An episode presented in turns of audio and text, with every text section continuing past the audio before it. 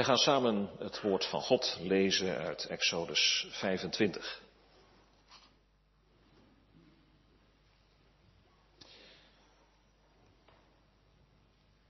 Exodus 25, vers 1 tot en met 22. Het gaat daar allereerst over het hefoffer en vervolgens over de ark. Toen sprak de Heere tot Mozes, spreek tot de Israëlieten en zeg dat zij voor mij een hefoffer nemen. U moet van iedereen, wiens hart hem gewillig maakt, een hefoffer voor mij nemen. Dit is het hefoffer dat u van hen moet nemen, goud, zilver en koper, blauw-purperen, rood-purperen en scharlakenrode wol, fijn linnen en geitenhaar, roodgeverfde ramshuiden, zeekoeienhuiden en acaciahout, olie voor de lamp, specerijen voor de zalfolie en specerijen voor het geurige reukwerk, onyxstenen en andere edelstenen als opvulling voor de efot en de borsttas. En zij moeten voor mij een heiligdom maken, zodat ik in hun midden kan wonen. Volgens alles wat ik u zal tonen, een ontwerp van de tabernakel en een ontwerp van al zijn voorwerpen, zo moet u het maken. Ook moeten zij een ark van acacia-hout maken. Zijn lengte moet 2,5 L zijn, zijn breedte 1,5 L en zijn hoogte 1,5 L. U moet hem met zuiver goud overtrekken. Van binnen en van buiten moet u hem overtrekken en er aan de bovenkant een gouden rand omheen maken. Dan moet u er vier gouden ringen voor gieten en die aan zijn vier voetstukken bevestigen, namelijk twee ringen aan de ene kant ervan en twee ringen aan de andere kant ervan. Vervolgens moet u draagbomen van acaciahout maken en die overtrekken met goud. Dan moet u de draagbomen door de ringen steken aan weerskanten van de ark om de ark daarmee te dragen. De draagbomen moeten in de ringen van de ark blijven, ze mogen er niet uitgetrokken worden. Vervolgens moet u in de ark de getuigenis leggen die ik u geven zal. Dan moet u een verzoendeksel van zuiver goud maken, zijn lengte 2,5 L en zijn breedte 1,5 L. Vervolgens moet u twee gerubs van goud maken. Als gedreven werk moet u ze maken aan de beide uiteinden van het verzoendeksel. Maak één gerub aan het uiteinde aan de ene kant en één gerub aan het uiteinde aan de andere kant. Als één geheel met het verzoendeksel moet u de gerubs maken aan de beide uiteinden ervan.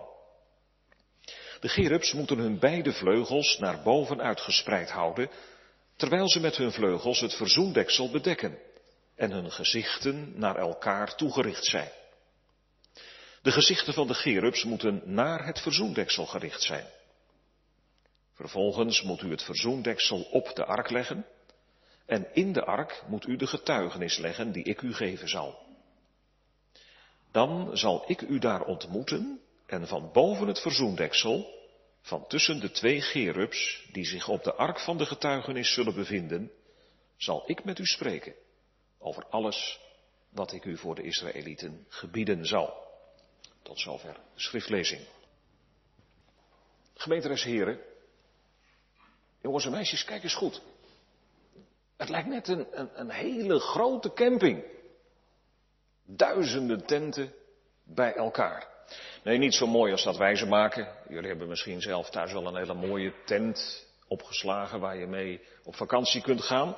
Dit zijn tenten met een, een zwart of een grijs dak. De tenten van een volk dat door de woestijn trekt. Een volk dat bestaat uit twaalf stammen. Israël. En steeds weer moeten ze hun tenten opbreken en weer verder trekken. Door de woestijn. Wat een mannen, vrouwen, kinderen, dieren, spullen, alles moet mee. En wat een drukte. Als al die tenten weer op een andere plaats opgeslagen moeten worden. Voordat iedereen zijn plekje weer gevonden heeft. Maar toch gaat dat heel goed. Drie stammen aan de oostkant, drie aan de zuidkant, drie aan de westkant en drie aan de noordkant. Net een groot legerkamp. Maar kijk eens goed. Midden in dat kamp staat een heel bijzondere tent. Aan de buitenkant zie je dat al. De vorm is anders dan van de andere tenten. Maar vooral van binnen ziet die tent er heel anders uit. Het is de tabernakel, het huis van God. Het huis waarin Hij wil wonen tussen zijn volk. En daar gaat het in een aantal preken over. En ik zei het al op de website, dan kun je daar plaatjes van vinden steeds als er een, een voorwerp uit de tabernakel aan de orde is. Dan kun je zien hoe het eruit ziet. Gemeente, die tabernakel is echt iets bijzonders. Als wij er in onze gedachten binnengaan en elk voorwerp nader bekijken, dan gaat het als het goed is zingen in ons hart wat we zojuist gezongen hebben. Hoe blinkt het alles van vertoning van sterkte en sieraad in zijn woning. Deze tent, wat dat betekent het woord tabernakel, bevat veel onderwijs, ook voor ons vandaag. We zullen merken dat er heel veel symboliek in spreekt. Allerlei facetten van de Heer Jezus worden ons daarin al getoond. Heeft hij het zelf niet gezegd? De schriften zijn het die van mij getuigen. En hoorden we het niet op Pasen over de opgestane heren? En hij begon bij Mozes en al de profeten en legde hun uit wat in al de schriften over hem geschreven was. Hij begon bij Mozes. En dat is ook het boek Exodus. Het gaat bij de tabernakel om nog grotere dingen dan bij de schepping van hemel en aarde. Ter vergelijking, de Heere schiep in zes dagen de hemel en de aarde. Maar hij besteedde er veertig dagen aan om Mozes uit te leggen hoe de tabernakel gebouwd moest worden. De tabernakel laat zien op welke manier er gemeenschap mogelijk is tussen God en zondaren. Het gaat over de manier waarop de Heere woont te midden van zijn volk. Vanmorgen staan we in het algemeen stil bij de tabernakel, het huis van God. En we zien drie dingen. In de eerste plaats teken van Gods heiligheid. Dan teken van Gods goedheid. En tenslotte teken van Gods wijsheid. De tabernakel, het huis van God, teken van Gods heiligheid, teken van Gods goedheid, teken van Gods wijsheid. Israël is op reis naar het beloofde land. En jongens en meisjes, jullie weten natuurlijk wie de leider van het volk was. Dat was Mozes. Maar Mozes was ook alleen maar een dienaar van de Here. Het is uiteindelijk God zelf die het volk leidt. Hij had ze bij de hand genomen om ze uit Egypte te leiden. Wat een heerlijke bevrijding was dat uit dat verschrikkelijke slavenhuis. Onder indrukwekkende tekenen heeft de Heer aan zijn, wet, aan zijn volk de wet gegeven op de berg Sinaï. Het volk beefde voor de heiligheid van God, die zo dichtbij kwam. Maar boven de wet plaatste de Heere evangeliewoorden. Ik ben de Heere, uw God, die u uit het land Egypte, uit het slavenhuis geleid heeft. Hij is de trouwe God die zijn verbond met Israël heeft opgericht. En dankzij die trouw zorgde God voor zijn volk. Hoe ondankbaar dat volk ook was. Maar de Heer zorgde voor water uit de rots, brood uit de hemel. Hij leidde dat volk door de woestijn. Hij beschermde hen tegen de vijanden. Maar de Heer wil meer. Hij wil onder zijn volk komen wonen. Mozes kent persoonlijk het geheim van de omgang met God.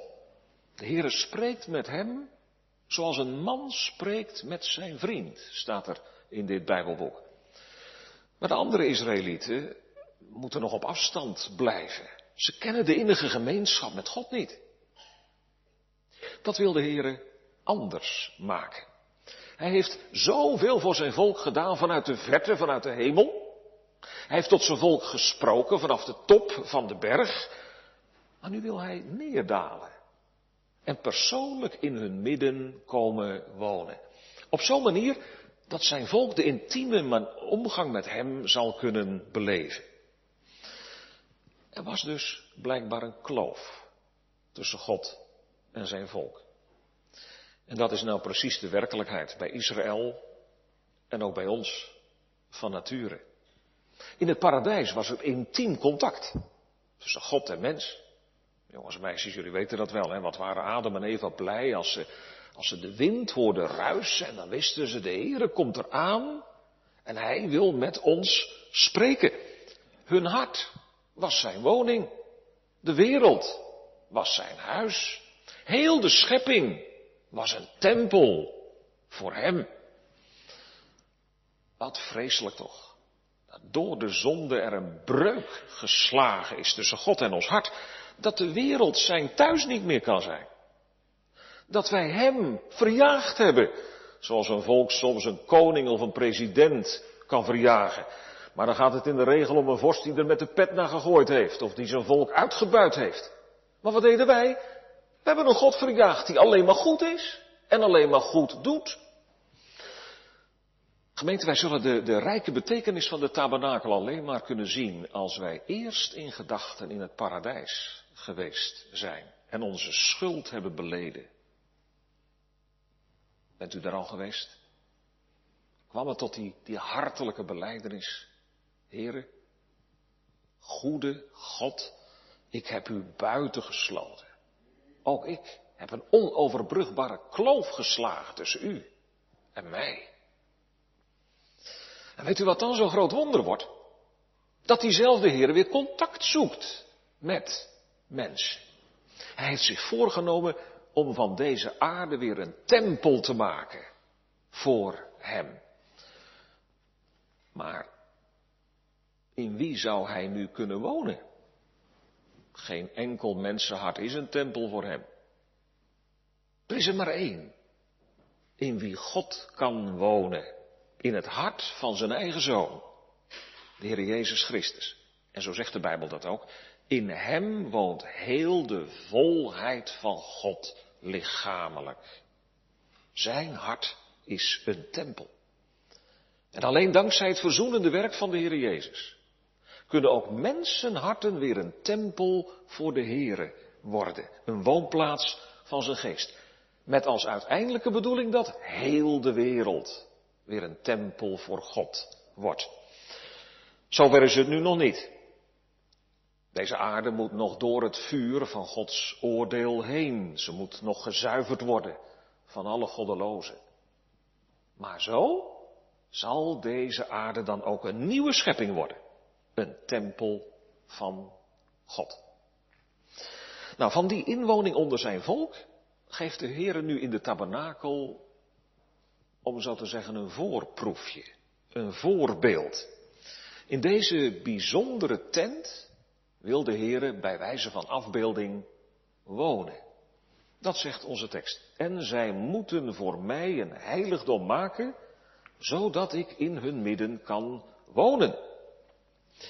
Nou, laten we vanmorgen die tabernakel eerst maar eens in zijn geheel bekijken, in vogelvlucht. Als wij van buitenaf komen aanlopen, dan zien we eerst de omheining van wit linnen. 50 meter lang en 25 meter breed. Gespannen tussen stevige pilaren. De omheining is 2,5 meter hoog. Dus je kijkt daar niet zomaar eventjes overheen. Daarbinnen ligt de voorhof. Aan de oostkant is een poort te vinden van 10 meter breed. Als wij door die poort naar binnen gaan, zien we allereerst het brandofferaltaar. Talloze offers zijn daar in de loop van de jaren opgebracht. Vervolgens zien we het koperen wasvat. Dat moeten de priesters gebruiken voordat ze hun dienst in het heiligdom verrichten. Ze moeten zich reinigen. Alleen zo mogen zij naar binnen. Mogen zij door het voorhangsel heen naar het eerste deel van de tabernakel. En dat eerste deel, dat wordt het heilige genoemd.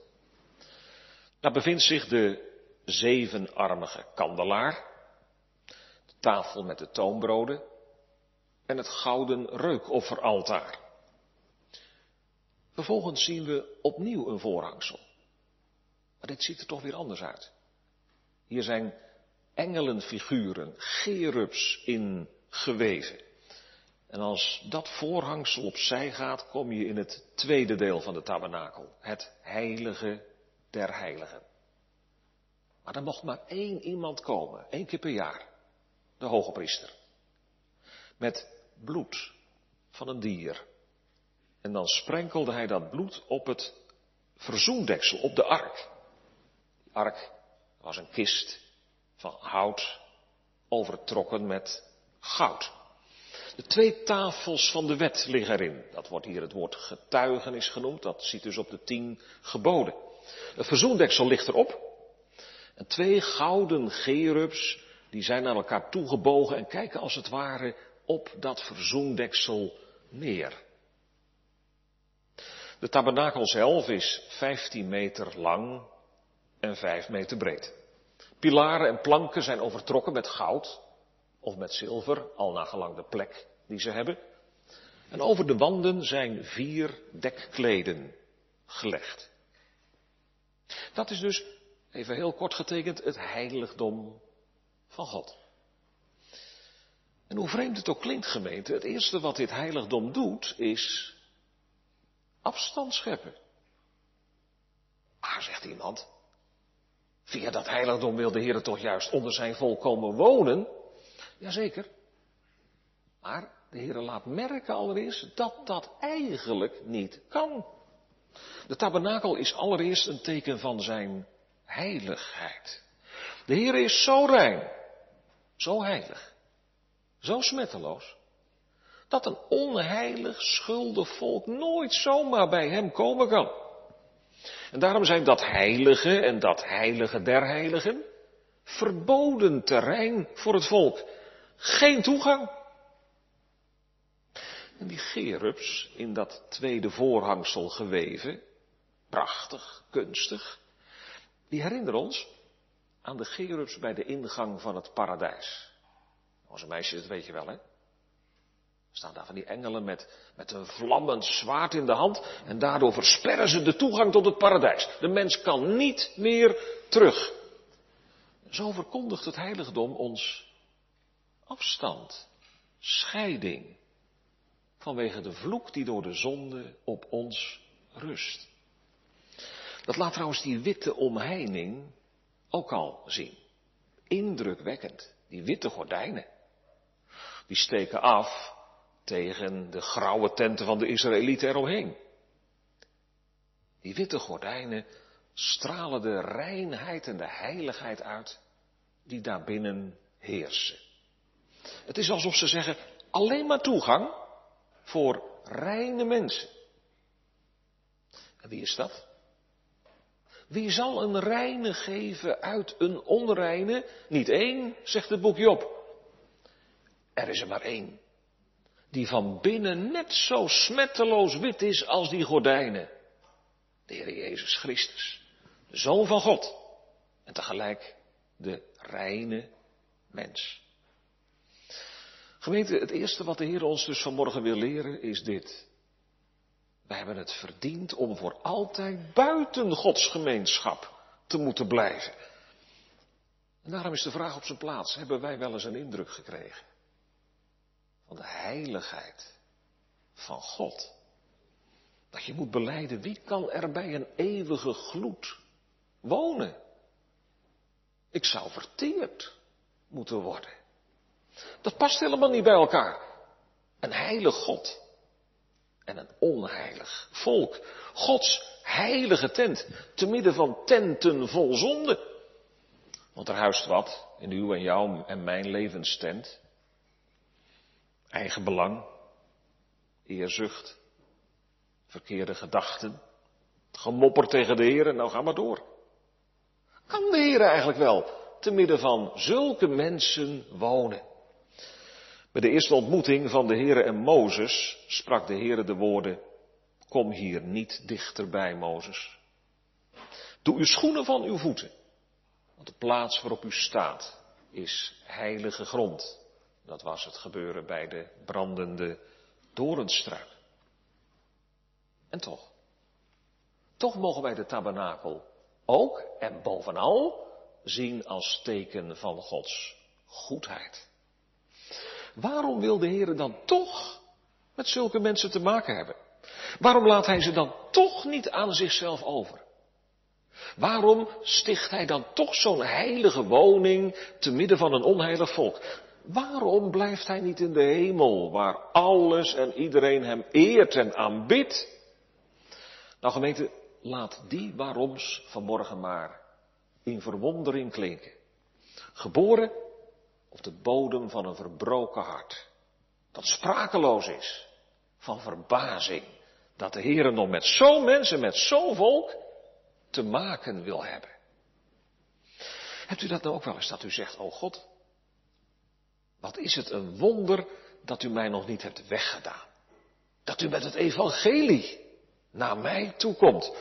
Nee, dan is niets vanzelfsprekend meer. Je leeft van de verwondering. Waarom bouwt de Heer zijn heiligdom onder dit volk? Waarom is er toch gemeenschap tussen hem en zondaren? Is dat omdat de Israëlieten door die poort naar binnen gaan? Nee, hoe rijk en hoe nodig dat ook is. Maar dat is niet het belangrijkste. Want al zou een Israëliet naar dat heiligdom komen, daarmee is God er nog niet automatisch. Er kan alleen maar herstel van het contact tussen God en zijn volk zijn als God ertoe besluit om in die tabernakel te gaan wonen. Dat hij in dat heiligdom wil afdalen. Omdat hij ervoor kiest om zijn wolkolom, nou als je plaatjes ziet van de tabernakel zie je vaak ook die wolkolom erboven, omdat hij ervoor kiest om die wolkolom als teken van zijn aanwezigheid op die tabernakel te laten rusten. En dat is precies wat wij lezen aan het eind van dit Bijbelboek als de tabernakel klaar is. Toen overdekte de wolk de tent van ontmoeting. En de heerlijkheid van de Heere vervulde de tabernakel. Dus het is een apart besluit van God om in die tabernakel te gaan wonen. Dat is nu alleen omdat de Heere een welbehagen heeft in mensen. Omdat Hij goed is voor zondaren. Dat is nou het wonder van zijn liefde. Dat mag je nou noemen verkiezende liefde. Zijn liefde is een keuze voor dit volk. En gemeente, daar kun je alleen maar op de toonhoogte van de lofzang over spreken. Verkiezende liefde. Daar komt nou helemaal niks van dit volk bij. Er ligt geen enkel aanknopingspunt in een mens of in een volk waarom de Heer het genadig zou kunnen zijn. De Heer heeft dat ook steeds weer tegen Israël zelf gezegd. Eh, we komen dat bijvoorbeeld tegen in Deuteronomium 7. Niet omdat u groter was dan al de andere volken, heeft de Heere liefde voor u opgevat en u uitgekozen. Want u was het kleinste van al de volken. Maar vanwege de liefde die de Heere voor u had. Kind van de Heere, luister daar eens goed naar, wat daar nou staat. Hier is nou het antwoord op de vraag waarom God uitgerekend u jou lief heeft. Omdat hij u lief heeft. Nou, dat is een cirkelredenering, zegt iemand. Hij heeft u lief omdat hij u lief heeft. Nou, dat is het nou precies. Het is onverklaarbaar gemeente. Onverklaarbare liefde. Maar waar? In mensen een welbehagen. Zingen we er ook niet van op het kerstfeest. Juist vanuit Gods welbehagen dat Hij in de Heer Jezus heeft geopenbaard, is er een weg terug naar de gemeenschap met God. En dat brengt ons op het diepste geheim van de tabernakel, de ark in het heilige der heiligen. We gaan het daar nog wel een keer apart over hebben, maar in dit verband wil ik het toch ook noemen. We lezen erover in vers 10 tot en met 22 van ons teksthoofdstuk. Toen we zojuist in gedachten in het heiligdom rondkeken, volgden we de route vanaf de poort, via allerlei andere voorwerpen, tot in het heilige der heiligen, waar de ark staat. Dat is de weg die wij mensen moeten gaan voor het herstel van de gemeenschap met God. Maar is het u ook opgevallen dat de Bijbel een andere route beschrijft. De route van God uit naar ons toe. En die route, die begint bij de ark. In het heilige der heiligen. Daarmee begint dan ook die nadere beschrijving van de tabernakel in Exodus 25. De ark is dus het geheim van de gemeenschap tussen God en zijn volk. Bij die ark wordt de aanklagende wet tegen de zonde van het volk het zwijgen opgelegd. Hoe dan? Door het bloed van de verzoening dat de hoge priester één keer in het jaar op dat verzoendeksel sprenkelt. En dat is, dat is één machtige getuigenis van de grote hoge priester, Jezus Christus. Eenmaal, de Goede Vrijdag, eenmaal ging hij niet met het bloed van een dier, maar met zijn eigen bloed het hemelse heiligdom binnen. En zo zorgde hij voor een eeuwige verlossing. Alles wat daar in het heiligdom gebeurt, dat spreekt van hem. Dat roept om hem. De heerlijkheid van dat heiligdom is de heerlijkheid van Christus. En nu loop ik alvast een beetje vooruit gemeten, want ik zei al, we hopen het nog een keer apart over de ark te hebben, maar ik kan het toch niet laten. Kom nou maar dichterbij. Verwonder u in de tabernakel. Zie hoe God in Christus u bemint. Lees maar wat er staat in vers 22. Dan zal ik u daar ontmoeten en van boven het verzoendeksel, van tussen de twee gerubs, die zich op de ark van de getuigenis zullen bevinden, zal ik met u spreken over alles wat ik u voor de Israëlieten gebieden zal. En wat horen we dan bij die ark? Waar het bloed van de verzoening gesprenkeld wordt? Ik vind in gunst en niet in wraak mijn lust. De hitte van mijn gramschap is geblust. We kwamen het al even tegen. Dat de ark ook genoemd wordt tent van ontmoeting. Jongens en meisjes, als twee mensen met elkaar spreken, dan noem je dat een ontmoeting. Nou kijk eens in de tabernakel. De heilige God wil met onheilige mensen spreken. Hij wil hen ontmoeten.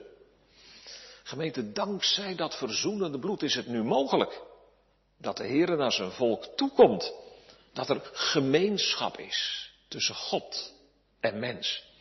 In de taal van het Nieuwe Testament, dankzij het bloed van Christus, is de weg naar God open. En God zelf heeft die weg gelegd. Gaan wij die weg? In nederigheid? In verootmoediging vanwege onze zonden? Maar ook met vrijmoedigheid, om Jezus wil. Dankzij Hem wil de Heer woning maken bij schuldige mensen. Hij scheldt alle schuld kwijt aan ieder die door Jezus tot Hem gaat. De Heer woont vandaag niet meer in het tabernakel. Johannes 1 zegt het zo. Het woord, dat is de zoon van God, is vlees geworden, mens geworden. En heeft onder ons gewoond. En dan staat er letterlijk een woord, hij heeft onder ons getabernakeld. Hij heeft onder ons zijn tent opgeslagen. Zo dichtbij is de Heer gekomen. En met Pinksteren wordt het nog rijker. Nu woont de Heer door zijn geest in de harten van mensen die Christus nodig hebben. De Heer belooft het.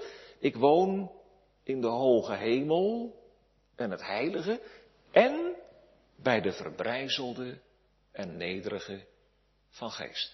God heeft dus twee adressen. In de hemel en in mensenharten. Aan zulke mensen kan de Heer zijn goedheid kwijt. En van die goedheid is de tabernakel een teken. En we zien tenslotte de tabernakel ook als teken van Gods wijsheid. Het huis van God is ook een huis van goud. Zo heet dat, dat boekje ook waar ik in de kerkboot op wijs. Het is werkelijk adembenemend wat wij in het heiligdom ontdekken. Waarom nu al die pracht. Doet dat niet denken aan de pracht en praal waarmee heidense tempels in die tijd waren uitgedost? Moet je het dan zo zien dat de Heer met de tabernakel wil concurreren met al die tempels? Je zou daar een paar antwoorden op kunnen bedenken. Bijvoorbeeld dat het volk door de heerlijkheid van dat heiligdom eerbied voor de Heere moest krijgen. Of dat dat heiligdom het volk zo moest aantrekken dat ze er niet over zouden prakkezeren om het bij andere goden te zoeken. Een soort reclamezuil voor Israëls God dus. Dat zou kunnen. Toch doet Gods woord ons in een andere richting denken. De tabernakel is zoals hij is, omdat hij een afschaduwing, een model is van de hemelse werkelijkheid. En zo straalt ons in die tabernakel op een bijzondere manier Gods wijsheid tegemoet. We lezen in vers 9, volgens alles wat ik u, Mozes, zal tonen, een ontwerp van de tabernakel en een ontwerp van al zijn voorwerpen, precies zo moet u het maken. Jongens en meisjes, zijn jullie wel eens in, in Madurodam geweest? Steek je vinger eens op. Wie is daar wel eens geweest in Madurodam? Oh, kijk eens, mooi. Nou, anderen moeten dat zeker eens een keer gaan doen. Dat is echt de moeite waard om daar eens te gaan kijken.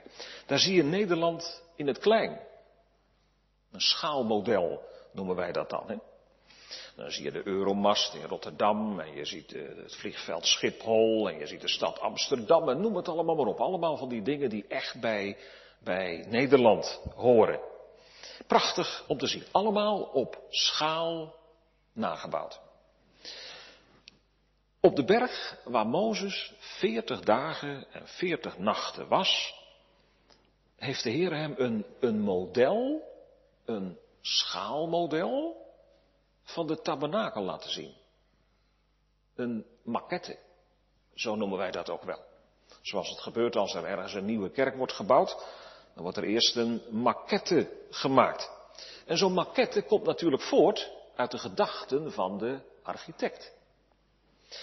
In Hebreeën 11 lezen wij dat de Heere de ontwerper en bouwer van het nieuwe Jeruzalem is, waar hij bij zijn volk zal wonen. En zo is de Heer ook de architect van de tabernakel. In de aanwijzingen die Mozes daar op die berg kreeg, hebben de gedachten van de hemelse architect vorm gekregen. We kunnen het zo zeggen. Mozes zag dus een model van de hemel zelf. Hij zag hemelse werkelijkheden die hij vorm moest geven in een aardse tabernakel. De brief aan de Hebreeën is daar vol van. Nou, misschien een aanbeveling om, om die brief eens te gaan lezen in de komende tijd. Daar vindt u ook heel veel aanwijzingen, verwijzingen naar tabernakel en tempel. Een voorbeeld uit Hebreeën 9, vers 24. Christus is niet binnengegaan in het heiligdom dat met handen gemaakt is. De tabernakel. Dat is een tegenbeeld van het ware. Maar hij is binnengegaan in de hemel zelf. De hemel is dus het ware heiligdom. En door een blik op die hemelse dingen is Mozes getuige geweest van Gods wijsheid. Van zijn gedachten tot verlossing van zijn volk. gemeente, dan is het eigenlijk heel duizelingwekkend, want God heeft dat al uitgedacht Voordat de wereld bestond. Voordat er een mens was. Voordat er een zondeval kwam. Voor alle eeuwen heeft zijn zoon zich al aangeboden om de wil van God tot verlossing te volbrengen. Zie, ik kom om uw wil te doen, o God. Daarom is Christus het middelpunt van de hemelse dingen. Hij is het middelpunt van heel de eredienst in de tabernakel. Van de dienst van de verzoening die Mozes op de berg als in een afbeelding gezien heeft. In de Heer Jezus Christus weerspiegelt zich al Gods wijsheid.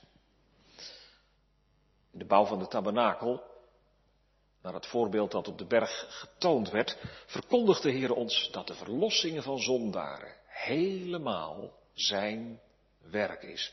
Tot in detail wordt die redding uitgetekend. Ik weet niet hoe het u en jou vergaat als je zo de Bijbel van A tot Z leest en je komt dan bij deze hoofdstukken, nou dan is de reactie misschien wel eens, hè, wat een saaie hoofdstukken, zouden we ze maar niet overslaan? Niet doen gemeente, niet doen. Het is helemaal niet saai. Zo nauwkeurig draagt de Heer nu zorg voor de redding van verloren mensen. Alle afmetingen en getallen, alle materialen en vormen zijn minutieus voorgeschreven. Elk onderdeel krijgt zijn functie door God aangewezen. Geen plank te weinig, geen lusje te veel. Alles precies volgens Gods bouwplan. Volgens alles wat ik u zal tonen, precies zo moet u het maken. De gemeente daar tenslotte twee opmerkingen over. Wat is dat een troost? Als je als kind van God wel eens aangevochten kunt worden over je eigen redding. Kijk eens, Gods plan lag al lang klaar. In Christus is het middelpunt van Gods gedachten te vinden. Dat plan, dat werd gegarandeerd uitgevoerd. Denk aan Goede Vrijdag en Pasen. Geheel volgens plan. Totdat de eindfase aanbreekt op de dag dat de Heer Jezus terugkomt. Als het mij nou soms bij de handen afbreekt en mijn zonden mij bezwaren en ik denk, zou, het, zou dat nou voor mij nog wel kunnen? Dan laat de Heer mij vanmorgen zien. Mijn plan ligt zo vast en mijn zoon is de garantie voor de uitvoering daarvan. Wat een troost. Tweede, er ligt ook een vermaning in onze tekst. Volgens dit ontwerp, naar dit voorbeeld, precies zo, alleen zo, tot in het kleinste detail, worden zondaren gered. Op de manier die ons in de tabernakel getoond wordt. We hopen daar de komende maanden dan wel meer van te ontdekken. Maar wie denkt dat hij op een andere manier gered zou kunnen worden, vergist zich. Hoeveel mensen denken, het kan toch allemaal veel, veel makkelijker, waarom zo ingewikkeld? Uit zo'n opmerking kan trouwens ook een stuk geestelijke luiheid spreken. Ik wil mij niet verdiepen in de manier waarop God zijn reddingswerk tot stand brengt.